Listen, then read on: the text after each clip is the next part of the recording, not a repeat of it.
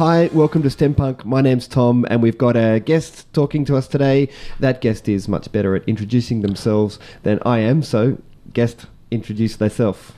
Uh, hello, I'm Mitchell Gibbs. I'm a PhD student uh, in the uh, School of Life and Environmental Sciences. I work with oysters in climate change, energetic reserves of those oysters. Okay, do you want to unpack that a little bit? Let's uh, let's figure out what that means. So, pretty much, I work with oysters where I stress their parents out in the conditions of climate change and then see how their their young are affected predominantly by their energetic reserves and how that affects their next generation so how that continues on and hopefully give an acclimation answer to climate change Are the results predictable and, and horrifying, or how's it looking?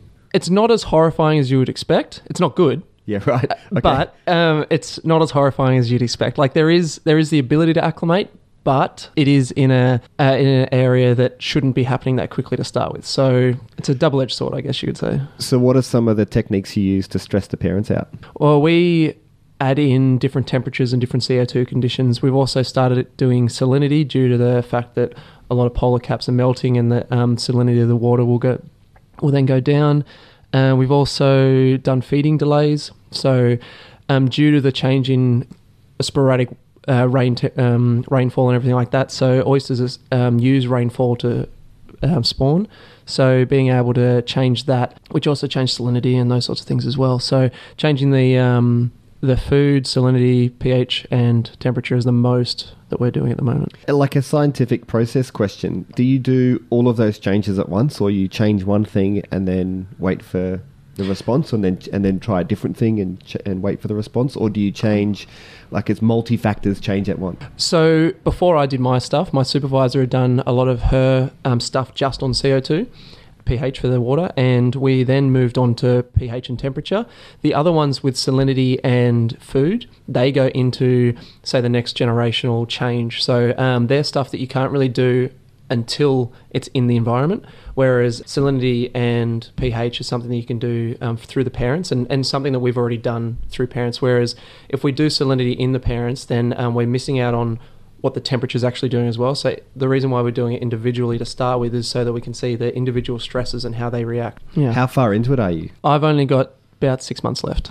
Oh, okay. So that's at the level where you're starting, uh, yeah, where you don't ask anymore. yeah, I don't want to ask any more questions. I'm happy with it. I'm just going to write. also, anyone else around, if you, uh, yeah, if you see Mitch around, don't ask him how the writing's. I'll just have my head down. So, as well as a PhD student, you're you're an Indigenous scientist as well. Yep. Tell us. I mean, we were talking just before I pressed record. But tell us a little bit about the stuff that you want to do. Yeah, um, I'm an Indigenous student. I came from uh, Kempsey, the Dunghutti area. I would love to be able to get the Indigenous knowledge systems and Indigenous science and implement that in the university to have it crossed over so you can see that, well, science is science. It's not indigenous it's not western it's just that um, it's just that all the recognition has gone to western society so um, being able to show the recognition of indigenous science in um, the university I, I hope i can do that anyway Uh, we went to to Garma Festival to do some, you know, science workshops, but invited all of the uh, the students from high schools around the area. But none of them were the Indigenous students. Like it felt really weird. Like, Yeah. this was a few years ago. It felt really weird to be there as a scientist giving science workshops at Garma to non-indigenous students. It felt very strange. And I just thought, where where are the indigenous scientists here? Where are they to help us teach science in in country like about indigenous science? Right? It's, it felt very weird. It's like a silly question to ask because not your question, but a question um, to say like, why is there no Indigenous scientists? It's like such a um, mind-boggling thing because um, there's been science in um, Indigenous cultures for thousands of years, and it's it's weird to see no one there, as you say. The only thing I can say is that uh, so I've, I'm a twin, and my twin brother. Luckily enough, I'm decent enough at um, schoolwork, but my brother isn't. He's a very hyperactive, um, hands-on kind of person, and and even at school, his um, someone at the school was saying that he shouldn't do science because it's not for Indigenous people. That was a like obviously a stupid comment, but I think it's because it's education, and so many people aren't educated in the facts that Indigenous people aren't just hunters and gatherers. They've been conducting science for thousands of years. That science is in their blood. It's just that so many people don't know it, and it's di- very disheartening to know that some people would still think that, and hence why my brother um, didn't do science until he left school. That might be a reason as to why I didn't see any scientists in your class. Because they were told not to be there. Maybe, yeah. Oh my god. So how how do you want to go about changing that? Like apart from bringing Western science to Indigenous science and vice versa as well. like, Yeah. how how do you do that? There's so much Indigenous science, and that the university recognises that. then I'm hopefully hoping that it trickles down into the school systems, being that careers advisors, teachers, when they look at what people will be doing at the university, they'll see a huge aspect of Indigenous science throughout all of the sciences. They're, they'll be more inclined to be like, no, no, you should be doing science. You should do this. I'm hoping that'll work, as well as working with the widening participation outreach um, people to show um, Indigenous programs for Indigenous and non-Indigenous students that um, there's a lot of Indigenous science and and that's the fact of getting it teaching to both uh, areas, not just Indigenous students, so that everyone can recognise and, and respect it. Keen to see where you go with that because it's it's pretty fascinating. I'll ask you the question we ask all of our guests. I don't know the answer to it, so I'd love to see what you say. What does STEM mean to you? Obviously, there's the basic understanding of the word STEM. I guess that's not what you want. So no, I wa- I want what it means to you. So I think STEM is, for me anyway, is the understanding, or not even understanding, just the ability to interact with things around you. So anything that anyone does with an observation is science. And I think putting a definition on STEM itself is very hard because it's in all of our lives. Even if you think you're not a scientist, you are in some aspect or not. I, I can't answer, but I can only think that it's any observations, any anything that you do as a person is to do with STEM. Do you do you think of yourself as a scientist or you know a, a worker in STEM or a STEM professional or something? Like which is which is more scientist or STEM? I'd probably say I'd probably say just a student of life. Student of life. There you go. I, I, I can't say that I'm a scientist because there's many people who are much more qualified in science than I am. I'm I'm happy to be in this area, and if other people call me scientist, then I'm not going to say no because I'll be happy with it. But I'll yeah. Call you that. Not even when you get a PhD and people call you doctor. You're like, uh, again, like it's it's one of those things that I'm recording observations and. And people, I've had people ask me before, like, "Oh, um, you must be so smart or something." I'm like, "No, I'm just practiced." yeah, and yeah, yeah, yeah, yeah. and I'm practiced in this area, and I think that many people can do it. Uh, Many people who think they can't do it can do it. I've just also had the opportunity and the, um, I guess, luck to be able to be where I am. So I have an answer, and, and that's great. uh, I appreciate it. I'm going to uh, ask you a very special question that was asked by our last guest. Uh, her name is Annie Hanma, and she's from Sydney Uni as well. And she works with the, or is doing a PhD in uh, history and philosophy of science. oh well, And she was saying that she has this discussion with her friends and was uh, desperate to know what other people thought. So her answer, her question is: If you could experience going into a black hole, knowing that you'd never come back, would you? I think not. Like it'd obviously be very nice to understand what happens in a black hole. That would just be me understanding it, and then uh, I wouldn't be able to give anything to anyone else because I'd be gone. So I, I'm gonna I'm gonna have to say no. Would it like? Would you be interested to know what it feels like though?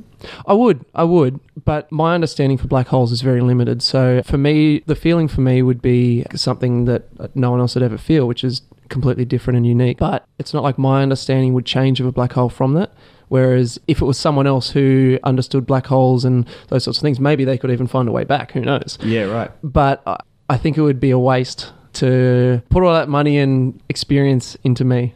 So uh, the next part of the question, which the bit that I added was, you know, if you could use that experience and send data back to people on Earth about that experience, so that we can learn about black holes for the unique perspective of someone falling into one, would you? Would that change your mind? Yeah, I think so. I think being able to to be able to give information to someone like my understanding for everything is that learning is so so very important and that I mightn't be able to learn anything from it because I might be gone at that point but but uh, everyone else will be able to learn something from it so I think that yeah I think that if I was able to send information back then it would definitely alter my perception of going in or not Yeah, right. I'm. I kind of agree with you.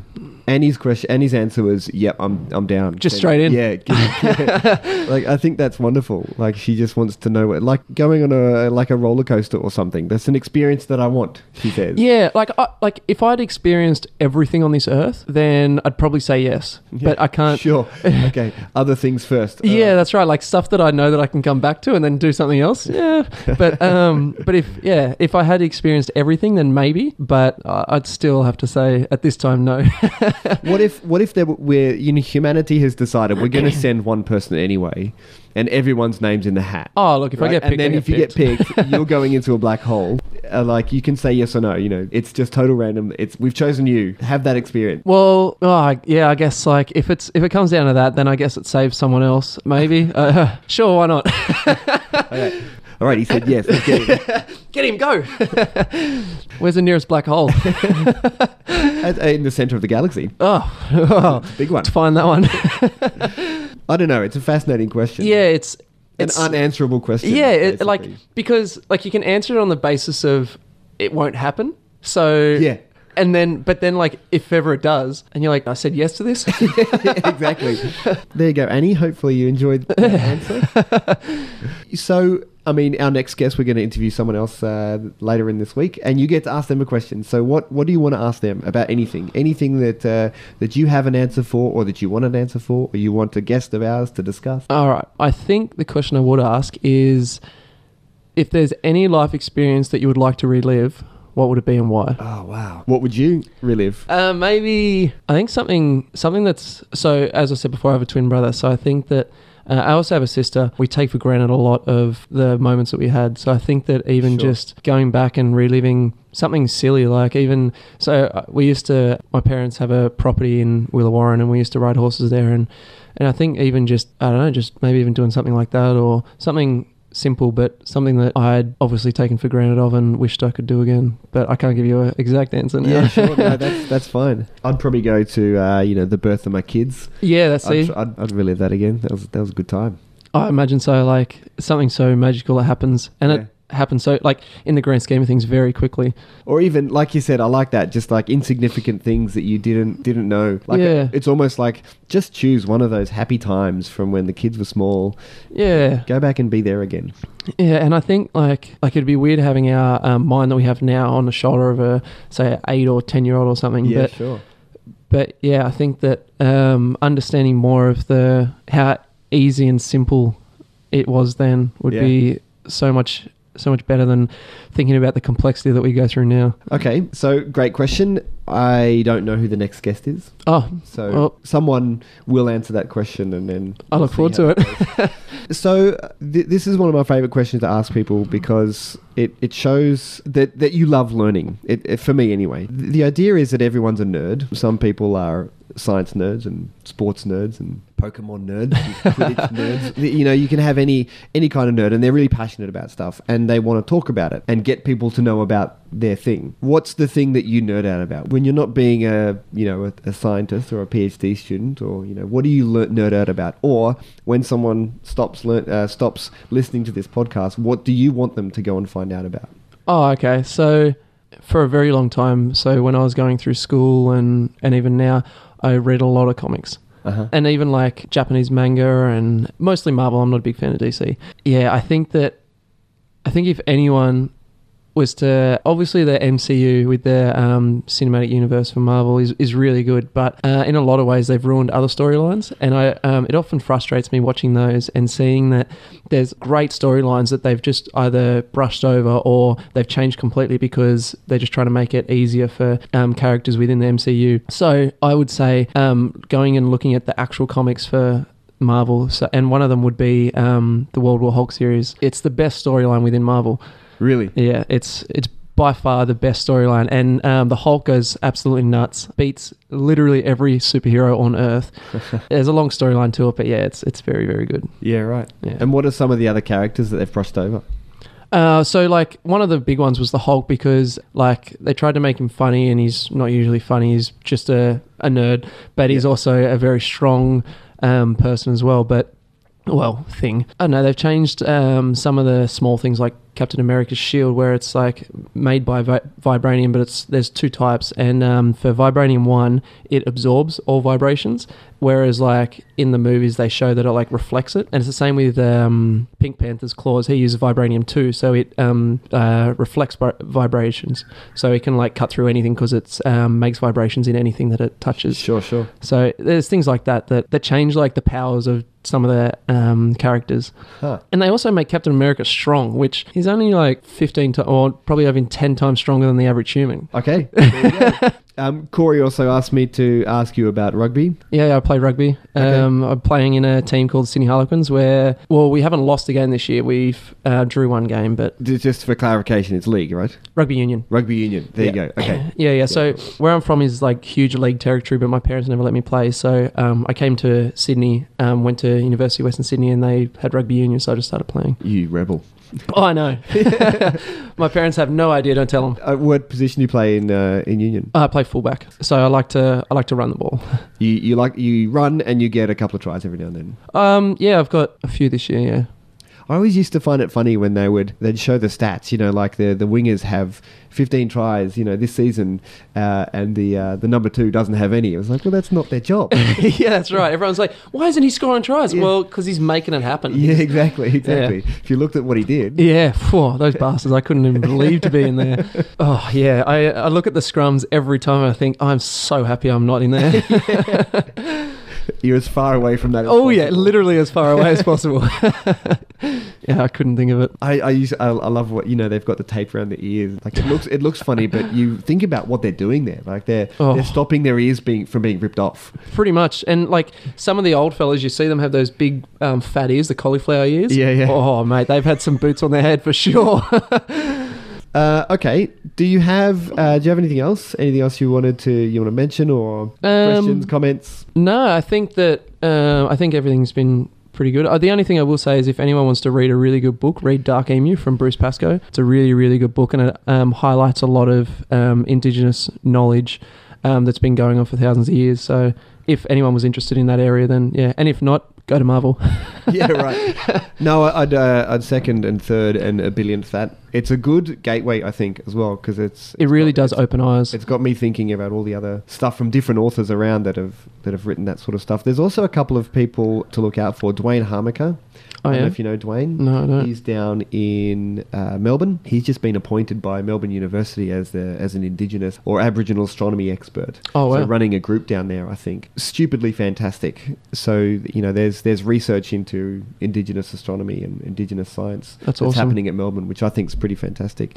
Like he was telling me, for example, that you know Stonehenge is a thing, Yep. but thousands and thousands of years before it happened in the northern hemisphere, it happened in the southern hemisphere. Yeah, so I wouldn't even be surprised. And also on that is that um, one of the um, things that I find fascinating is that um, now I might be wrong on the person, but I think it was Galileo who was the first person to put moon cycles and wave ocean currents together, whereas indigenous people knew that thousands of years ago, and there's even paintings on that. And Correct. Yeah, and it's just like there's so much knowledge. Yeah, and, and uh, Duane was telling me as well that Galileo got it wrong. yeah, really. Like he was, he was, uh, he could explain why there are, um, you know, two tides per day, but not four. Oh, really? Whereas the indigenous people Have known for have, yeah, had known that forever yeah, yeah. It's amazing. and had explanations for it. Yeah, there it's and like again, as I said earlier, that that all science is just observations, and and understanding those observations is also and yeah, indigenous people have done it for so long. So, oh, So- I will also say, um, any really really smart people, um, a guy called David Unaipon is someone to really look into.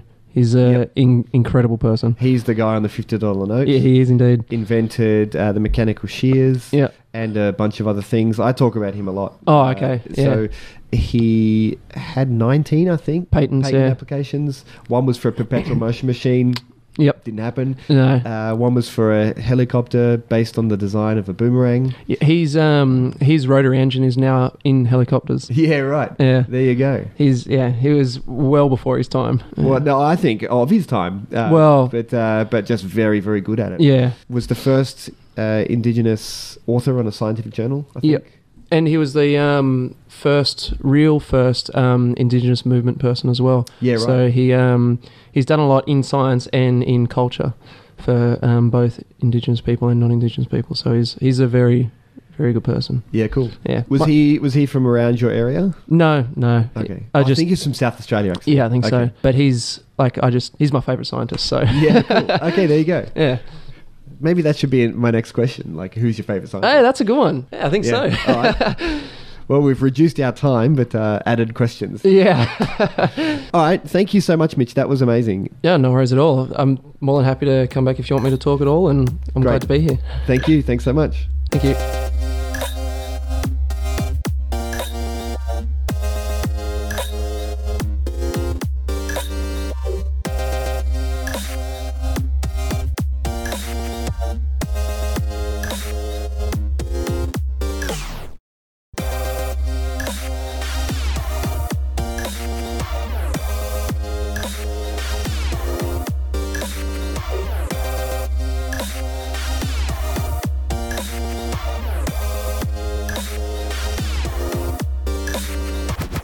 Podcast is part of the Australian Educators Online Network, aeon.net.au.